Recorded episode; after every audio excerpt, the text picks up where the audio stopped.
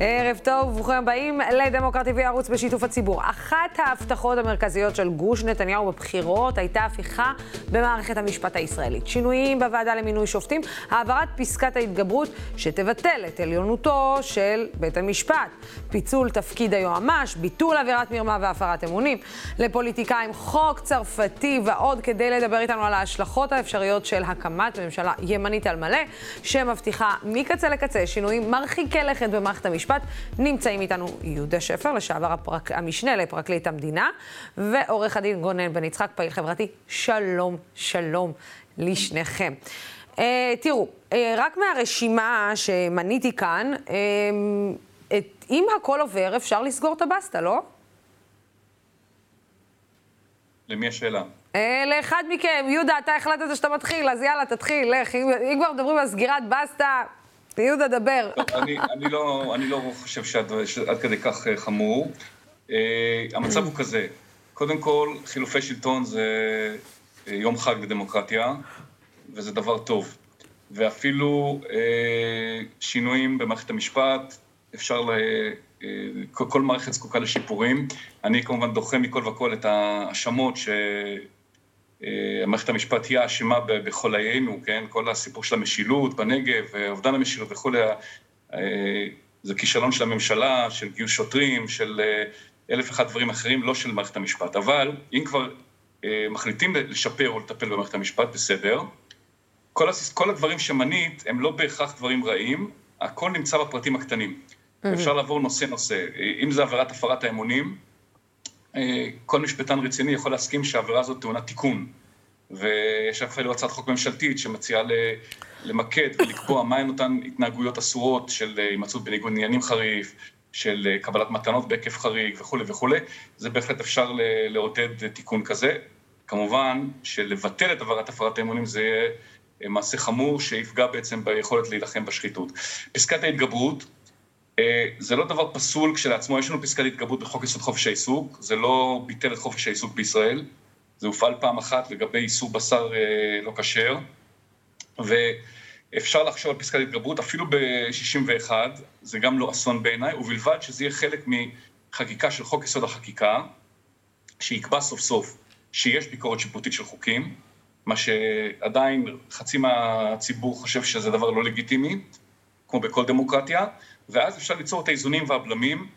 אה, העובדה שכנסת תהיה מסוגלת להתגבר על פסיקה של בג"ץ שמבטל חוק, ולארבע שנים, כפי שזה קיים בקנדה לגבי חלק מהזכויות, זה לא סוף העולם בעיניי, ובלבד שזה יהיה חלק מהסדר כולל. מה שמציעים כרגע זה לא בהכרח זה, מה שמציעים זה אה, בלי חוק יסוד חקיקה, פשוט לקבוע אה, יכולת התגברות על פסקי דין של בג"ץ, ואפילו לא רק בהקשר של חקיקה, אני שמעתי חברי כנסת מציעים שהכנסת תוכל להתגבר על כל החלטה של בג"ץ, למשל החלטה אה, שיש עימה, שלדרעי העבירה שהוא הורשע בה יש עימה קלון ולכן הוא לא יכול להיות שר, זו דוגמה שהובאה, אז, בג"ץ, אז בפרלמנט הכנסת תוכל ברוב להתגבר על פסיקה של בג"ץ. זה דבר שהוא מופרך לחלוטין, אני לא מאמין שהוא יעבור. אה, כשמדברים על פסקת התגברות צריך להבין על מה מדברים. מדברים על אותו מנגנון שיאפשר באותם מקרים נדירים שבג"ץ מבטל חוק, יאפשר אה, יאפשר אה, לכנסת ברוב מיוחד, 61 אה, או 65 או 70, אפשר להתווכח, יאפשר לגבור על הפסיקה הזאת למשך ארבע שנים. זה דבר שהוא קיים, הוא כמעט לא קיים בשום מדינה, הוא קיים בקנדה, שזו המדינה שממנה אנחנו עצמנו העתקנו את חוקי היסוד שלנו, לכן זה לא סוף העולם, ובלבד שהפרטים הקטנים, כפי שאמרתי, הם יהיו... Oh. הם אה, אה, אה, יבוררו. הדבר הכי מפחיד בכל, הפ... בכל הרפורמות זה הנושא של מינוי שופטים. זאת אומרת, אם אמרתי ש... שחילופי שלטון זה דבר מבורך, בדמוקרטיה, אבל בואו נחשוב באיזה, באיזה משטרים אין לנו חילופי רגע, שלטון. רגע, שנייה, אבל אני רוצה רגע שנייה לתת... רגע, רגע. אני, אני, למה אין לנו חילופי שלטון ברוסיה? אני. אני, אנחנו נגיע גם לעניין... אני לא שומע אותך. אז זהו, אני, אני, אני רגע שנייה לא עוצרת, לא הוא לא שומע, אה, תתקנו בבקשה את הקו עם אה, יהודה, כי הוא לא שומע, ואנחנו גם רוצים רגע שנייה לתת לגונן אה, לדבר. גונן, אתה שומע את הדברים האלה. יהודה נשמע לא מודאג, זאת אומרת, האלוהים בפרטים הקטנים, הוא אומר. השאלה... אם uh, מי שמגיע עכשיו uh, למערכת השלטון, באמת אומר, האלוהים הוא בפרטים הקטנים, או שאומר, אלוהים ידו קול בקול, וצריך אה, לעשות, איך אומרים? יאללה, אה, יאללה בלאגן, ובואו נהפוך את הכל. אני חושב שנתניהו מאיים עלינו באקדח שכבר ירה. ואני אומר את זה משום שצריך להבין שהוא גורר אותנו לדבר למשל על פסקת ההתגברות, שלמעשה הוא לא ממש צריך את זה. אם נתניהו יחליט, אה, ואני חושב שהוא יחליט, לבטל את המשפט שלו, אני מניח שהוא יעשה את זה בדרכים יותר קלילות לעיכול מבחינת הציבור, כמו למשל, דיבר אה, חברי יהודה שפר על אה, הנושא של ביטול עבירת הפרת האמונים. זה משהו שבית משפט יכול לבלוע, בוודאי ובוודאי בית משפט מוחלש שכבר פעם אחת בלע את העובדה שיושב ראש הכנסת שם עליו קצוץ ויושב ראש הכנסת לא שילם על זה מחיר משפטי, אני רוצה לראות אזרחים רגילים מצפצפים על איזושהי פסיקה של בית המשפט העליון אה, וככה עוברים את זה בלי, אה, בלי איזושהי הסתבכות משפטית, אבל פה זה קרה.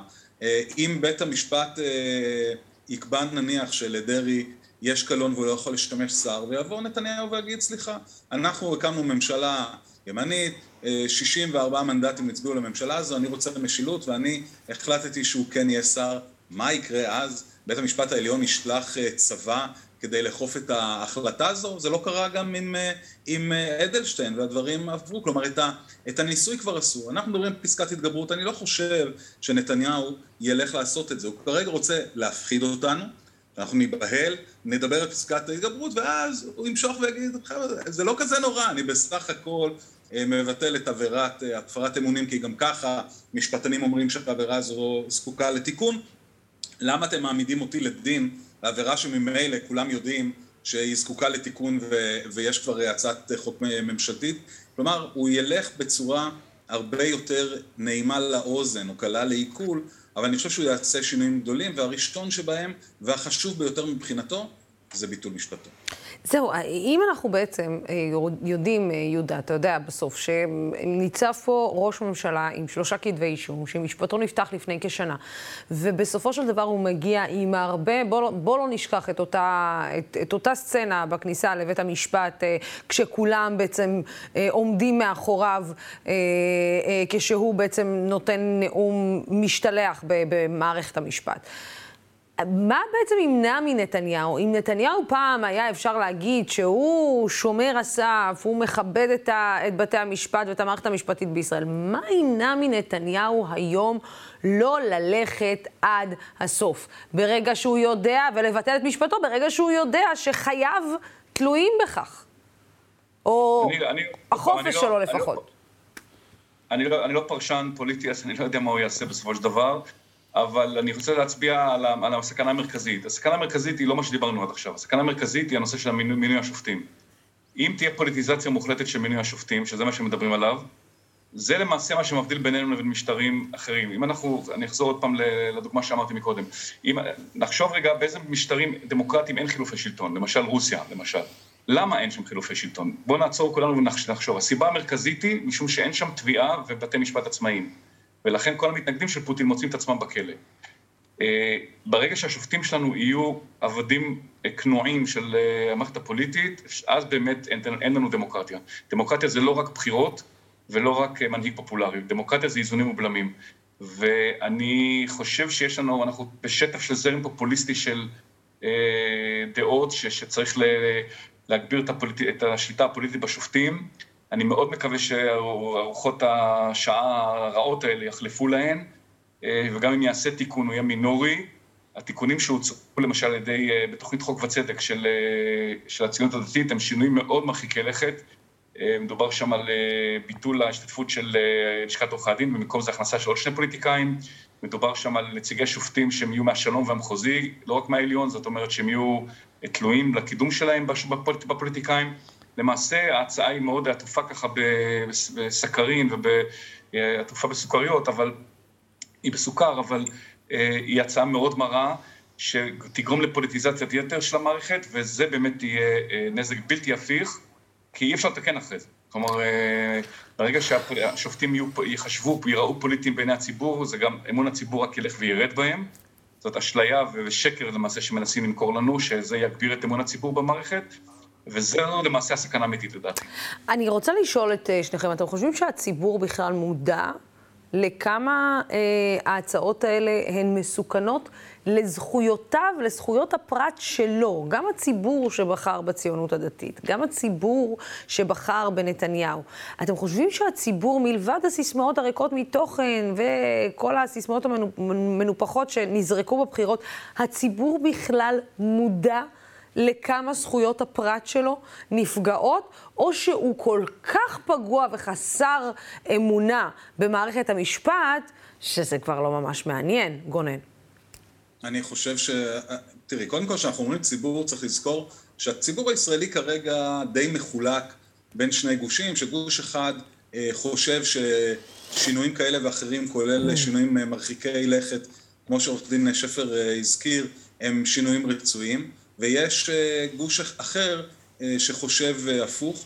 הגוש, אני אקרא לו גוש השינוי מול גוש השחיתות, גוש השינוי, אני חושב שהאזרחים של גוש השינוי יודעים היטב, זו גם הסיבה שאנשים יצאו לרחוב.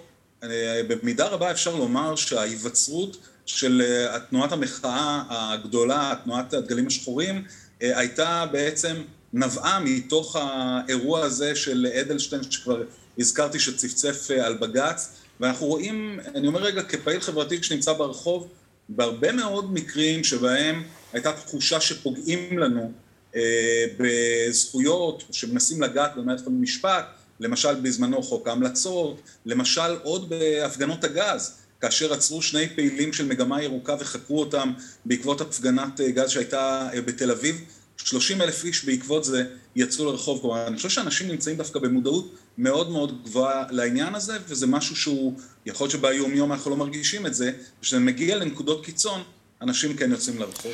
תראה, אתה גם אה, שוכח את אה, אותו רגע, אני רק אה, אוסיף, אני, יש תמונה אחת שלא יוצאת לי מהראש גונן, ווידאו אחד שלא יוצא לי מהראש הוא שלך. שאתה יושב בהפגנה ב- ליד בלפור, ושואלת אותך השוטרת למי הצבעת.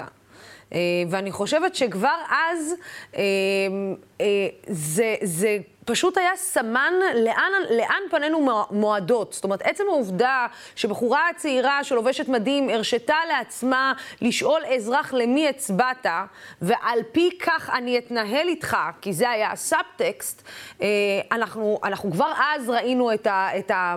איך אומרים? הנורות האדומות אה, ש, שתלויות אה, בכל מה שקשור לפגיעה בחופש הפרט. נראה לי, יהודה, אתה יותר רגוע ממני ומגוני. אני דווקא אופטימי. תראי, קודם כל, אם אני אבחין... הדברים לא כך. אני הראשון שאצטרף אליכם להפגנות, אליכם להפגנות, וכמו כל אזרח יצא להפגין ולעמוד על, על זכויותינו. אבל אני, תחת התחושה שיש מסורת בישראל, מסורת ארוכת שנים של בית משפט אה, חזק, שזוכה להערכה של הציבור, אני חושב שאנחנו, המערכת, המערכת עוברת שטיפת מוח בשנים האחרונות, כאילו שכל חולי המדינה אשמים במערכת המשפט, אבל בסופו של דבר, תסתכלו על החודשיים האחרונים, כמה אנשים מימין, משמאל, ממרכז, מכל המפלגות, פנו לבג"ץ בבקשה לסעד. כל אימת שמישהו חשב שמשהו לא תקין במערכת הבחירות או סביב מערכת הבחירות, למי פנו, למי נשאו עיניהם?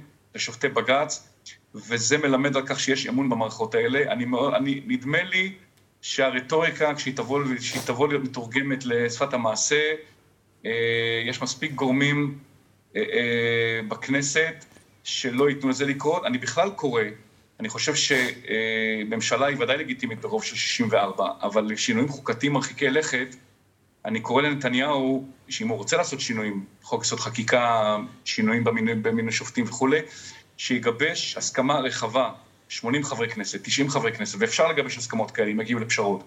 אנחנו ראויים להסכמות כאלה, לחוקי יסוד שיחקקו בהסכמה, לא כמו המהפכה החוקתית, לצערי, שנחקקה אז ברוב, ברוב, ברוב מקרי, חוק יסוד כבוד האדם וחירותו וחוק יסוד חופש העיסוק לא זכו לרוב מספיק בכנסת, והרבה, חלק גדול מהעם אמר, אני לא מרגיש מחויב למשהו שיתקבל ברוב כזה קטן בכנסת. אז אני, אנחנו, אם באמת רוצים לעשות שינוי בתום לב, אם באמת רוצים לעשות שינויים אה, טובים, לתקן ולא להרוס, אה, אפשר להקים ממשלה צרה, וזה בסדר, אבל כשיבואו לשינויים החוקתיים האלה של אה, פסקת התגברות, חוק יסוד חקיקה, דרכי מינוי שופטים, וכולי, לנסות לגבש הסכמה רחבה ככל האפשר, שתקבע כללי משחק לשנים רבות קדימה, כדי להבטיח את הישארותנו דמוקרטיה. זה מה, ש, זה מה שהייתי ממליץ לנתניהו לעשות, וכך גם הוא ייכנס אה, אה, גם בקרב תומכיו וגם בקרב מתנגדיו לפנתיאון של מנהיגים אה, שהטביעו את חותמם באופן חיובי. השאלה אם בסוף יש את הלגיטימציה הציבורית אה, או את הרוח הציבורית, אה, כמו שאומרים אה, גונן, ואתה הרגשת אותה הרבה בהפגנות, ללגיטימציה לעשות את הדברים האלה, מבלי, זאת אומרת, להיכנס לספרי ההיסטוריה, אתה יודע, יהודה, זה, זה, כל אחד רואה את זה אחרת, אבל מאוד יכול להיות שנתניהו היום מקבל את הרוח הציבורית הזאת, שהוא יכול לעשות את כל הדברים האלה, ומבחינתם הוא כן נכנס לספר ההיסטוריה כמחולל שינוי עמוק בדמוקרטיה הישראלית. אם, אם הוא יגבש, אם הוא ילך בקו כמו שחברי הציג, שהוא יפעל אה, בצורה שתשרת רק את האינטרסים האישיים שלו ו, אה, וכולי, זה יהיה לא רק אה, עצוב, זה גם יהיה, יכול להיות שיהיו לזה גם תוצאות משפטיות. אני רוצה להזכיר לך שכש-11 השופטים הכשירו את, את, את כהונתו, את הצעתו להיות ראש ממשלה, זה היה אחרי שבא כוחו התחייב שהוא יחתום על הסדר ניגוד עניינים, שהוא לא יעסוק בכלל בענייני מערכת המשפט. על הסדר כזה הוא לא חתם מעולם. ואם הוא יעסוק, אם, אם באמת הוא יהיה בניגוד, אם הוא יהיה, יכניס את עצמו למצב של ניגוד עניינים כזה, זה יכולות, לזה, יכולות להיות לזה גם תוצאות משפטיות. אני לא רואה את זה קורה, אני חושב שהוא לא יעשה את זה, אני חושב שהוא ירצה להראות גם לשופטיו, במחוזי בירושלים וגם לכלל הציבור, כן. שהוא נוהג דין, אה, אבל יכול להיות שאני אופטימי מדי, נחיה ונראה. אה, גונן? גונן? גונן, נראה לי, כן, התמונה קפואה. אה, הנה, הנה, הנה, דון, הנה גונן חזר אלינו. אה, סיכום שלך, כן, יקירי, כן. כן, אז אה, אני רק אומר שהבעיה הגדולה היא שיש פה צד אחד, שזה גוש השינוי, שמשחק לפי הכללים. יש אה, בית משפט, אה, עורך דין יהודה שפר הזכיר את הבג"ץ 11-0, התוצאה הייתה קשה לנו, אנחנו באופן טבעי, כמי שמכבדים את אה, מערכת אה, החוק ואת אה, החלטות בג"ץ. יש לנו ביקורת אולי על העובדה שזה 11-0, אבל אנחנו כמובן הרכנו את הראש וקיבלנו את זה באופן מוחלט. הצד השני הולך לבית משפט, משתמש בבית משפט כשהוא צריך, כשהתוצאות לא נוחות לו, הוא לא מהסס לטעון שיושב ראש ועדת הבחירות הוא פקיד פוליטי לשיטתם, שבית המשפט הוא אה, פוליטי וכאשר אה, לא מתאים להם הם משנים את כללי המשחק. ופה הבעיה, הבעיה שאנחנו לא משחקים על פי אותם אה, כללי משחק. אני מקווה מאוד שאני אטעה, אני מקווה מאוד שאנחנו לא נראה מצב שנתניהו מרים יד על מערכת המשפט, אני חושש שהוא כן יעשה את זה, משום שנתניהו בסופו של דבר, כשרואים מה קורה במשפט שלו, נתניהו קרוב מאי פעם אה, להרשעה פלילית חמורה, הוא צריך להסיר את האיום הזה, ויש לו כרגע אה, 64 אה, אה, מנדטים כדי לעשות את זה, ואני חושב שהוא גם יעשה את זה. כן, אה, תודה. אני אפשר משפט להוסיף. בטח, בטח, ברור. אני, אני, אני חושב שהדברים האלה מתנהלים במקביל, המשפט, ומצד אחד, ומצד שני השינויים החוקתיים ש, שיהיו במערכת הפוליטית. לוח הזמנים כאן הוא מאוד uh, מעניין. ייקח לממשלה כמה שבועות, חודשים להתחיל לעבוד, להתחיל ליזום את ההצעות האלה. במקביל, בעוד כחצי שנה, תהיה לנו החלטה, יהיה לנו דיון והחלטה ברגע הכי דרמטי של משפט נתניהו. וזו הבקשה למחיקה על הסף, לביטול כתב האישום מחמת אה, אה, הגנה מן הצדק. שזאת למעשה שאלת המשנה במשפט של נתניהו. השאלה המרכזית היא האם נתניהו אשם, אבל שאלת המשנה היא האם הפרקליטות והמשטרה רדפו את נתניהו. וכאן תהיה הכרעה של בית המשפט. האם לבטל את כתב האישום לאור קבלת הגנה מן הצדק, או לדחות אותם, כפי שאני סבור, שיקרה על הסף ולומר, פה, לא הייתה פה שום רדיפה, אולי נעשו טעויות בתום לב, אולי היו תקלות, אבל שום דבר פה לא היה, לא סימנו את נתניהו, לא רצו להפיל אותו פוליטית, ולא, אף אחד לא עשה פה דבר חריג אה, כנגדו.